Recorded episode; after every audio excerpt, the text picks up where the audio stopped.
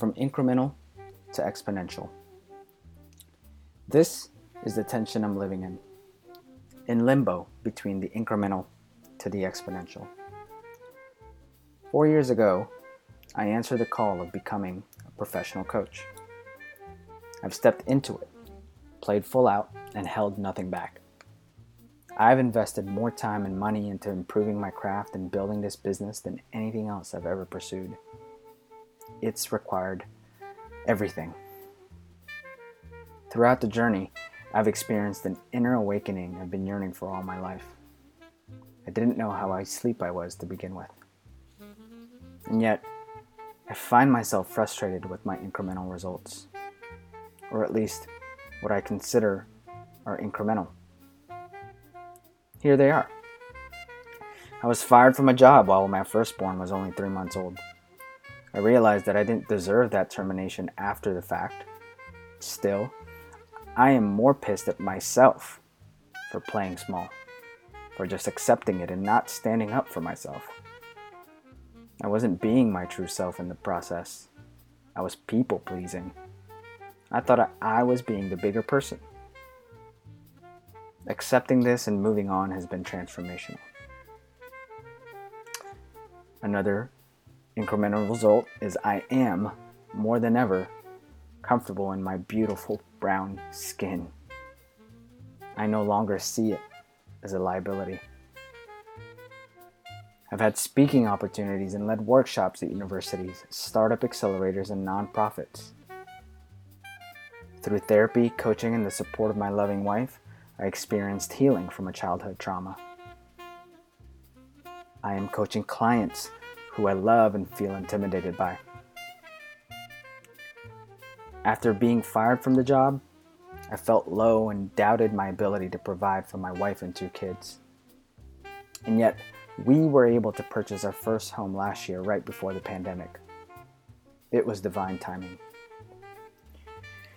The incremental results list goes on. In reality, these were only things I was dreaming about years ago.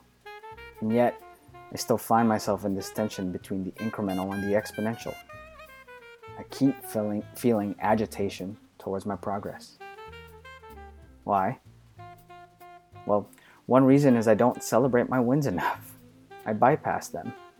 I don't acknowledge the work I've put in. I don't set aside enough time to let the deep joy tether to my soul. I'm on to the next thing. My mind is constantly on this made up finish line, running towards it and white knuckling my way through. And I make up that this finish line will bring me greater love and freedom. And as I write that, I immediately recognize how false that narrative is. Here's the truth tension is part of the game. Kierkegaard calls this the dizziness of freedom. It's, quote, the dizziness effect of looking into the boundlessness of one's own possibilities, end quote. Boundlessness. What a word. When I reflect on that, I feel an expansion in my body. I feel free and light. And on that path will be a dizziness effect. It is literal transformation. And also, who gives a shit when I'm on the exponential, where I am on the exponential curve? Probably no one. But me. Sam Altman said the problem with playing the exponential game is at times it will feel like you're making incremental gains. And I'm realizing that we sustain this game by celebrating our wins and accepting the dizziness effect. We welcome all of what comes in to come in, make room for all of it frustration, sadness, wonder, excitement, joy, love, connection and freedom. It all belongs. We can create freedom today. We can be playful today. And we do the work with joy and with gratitude today. And if we need a break, we take a damn break. The outcomes are the outcomes. They will come however they want, and they are ultimately out of our hands. This is the process. This is the rhythm and the flow.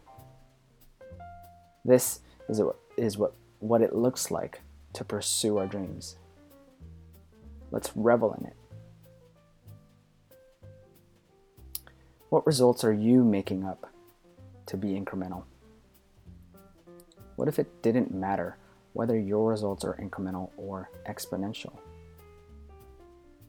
Would you play the game differently? Fiercely loving you, Jomar. Hey, friends. Thanks for continuing to digest this newsletter either via audio or by reading it week by week.